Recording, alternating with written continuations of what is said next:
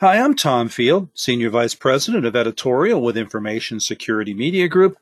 My topic today is extending and securing remote access.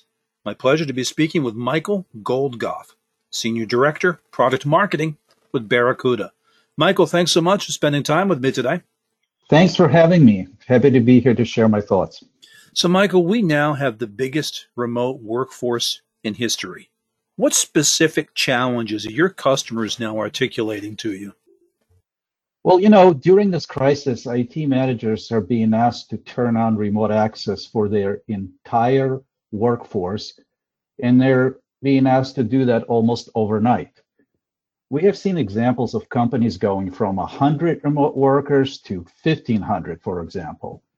And this can be a complex project as most infrastructure is not set up to accommodate such numbers and such sudden changes. There is a difference between someone who is logging in from home for, let's say, an hour at night versus someone who is working from home for eight hours or more. To be productive, they need full transparent access with a full set of capabilities. So we've got changes that are being made not only in the numbers of remote employees, but also in the nature of the required access capabilities. So, Mike, no two companies are exactly alike. What are some of the unique needs that you're discovering? Great question. One area is that um, organizations' remote access needs to differ by industry. And part of that is the compliance. The compliance regulations are different. For example, you've got retailers and e-commerce companies, really anyone who is dealing with credit cards that needs to comply with PCI DSS. Of course, it is the payment card industry data security standard. Or another example is healthcare, where you've got organizations that must comply with HIPAA, which is, of course, the Healthcare Insurance Portability and Accountability Act. And so when organizations move their employees to at home work, IT managers still need to make sure that compliance enforcement remains operational. And you've got, in addition to regulatory compliance, many companies that have their own internal security policies. And those may be endangered when you have this across the board remote access. So we're seeing differences in priorities for different organizations as it relates to remote access. You also got different companies and even different employees within one company that have different needs that depends on what type of job they're doing and what types of devices they're using. The way it can translate into remote access needs can be the devices they use and also the VPN client options that are best for them. So, for example, eh, you know, for our Barracuda CloudGen firewall customers, we provide three client VPN options. For the power users that require full transparent access to all the resources, we provide our network access client. And you've got users that require access uh, from a variety of devices. In there, we provide CudaLaunch, our mobile device client. And of course, you've got ad hoc users that can do okay with just browser access option. So, Michael, help me see a baseline. What tools do you find that organizations most commonly have in place to begin with to start to support this remote workforce? Right. So, if you look at the remote worker, you know, in order to work from home, an employee typically needs a laptop they, of course, need an internet connection. They need collaboration tools such as email and Zoom. And of course, they need access to corporate resources. Now, these resources include things like file shares. You might have SharePoint or OneDrive. You might have enterprise applications such as Salesforce and other, and, and, and other such resources. And in order to access these resources, a user would need a VPN client on their device, or otherwise they can use a browser access, depending again on their needs. Now, of course, on the server side, in order to terminate remote access connections, an organization needs some kind of a device. It is typically a firewall or a VPN gateway. And that device needs to be configured to support the number of VPN users and also have the required bandwidth capacity. My two part question for you. One is how do organizations scale up this capacity to support the remote workforce? And the second part is how do they scale up while maximizing the tools they already have in place? Yes, um, this is another great question. A lot of our customers are going through this challenge right now. Because when you got so many employees that are suddenly working from home, this puts an additional load on the company's firewall or VPN gateway. And in some cases, their existing equipment may not be sized to handle the additional load. So one way we recommend to scale up is to take a look at your equipment and see if you need to install additional capacity.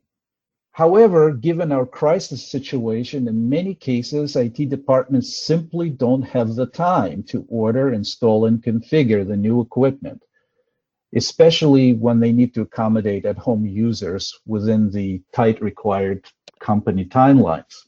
So then one solution we recommend to our customers is to leverage public cloud for remote access.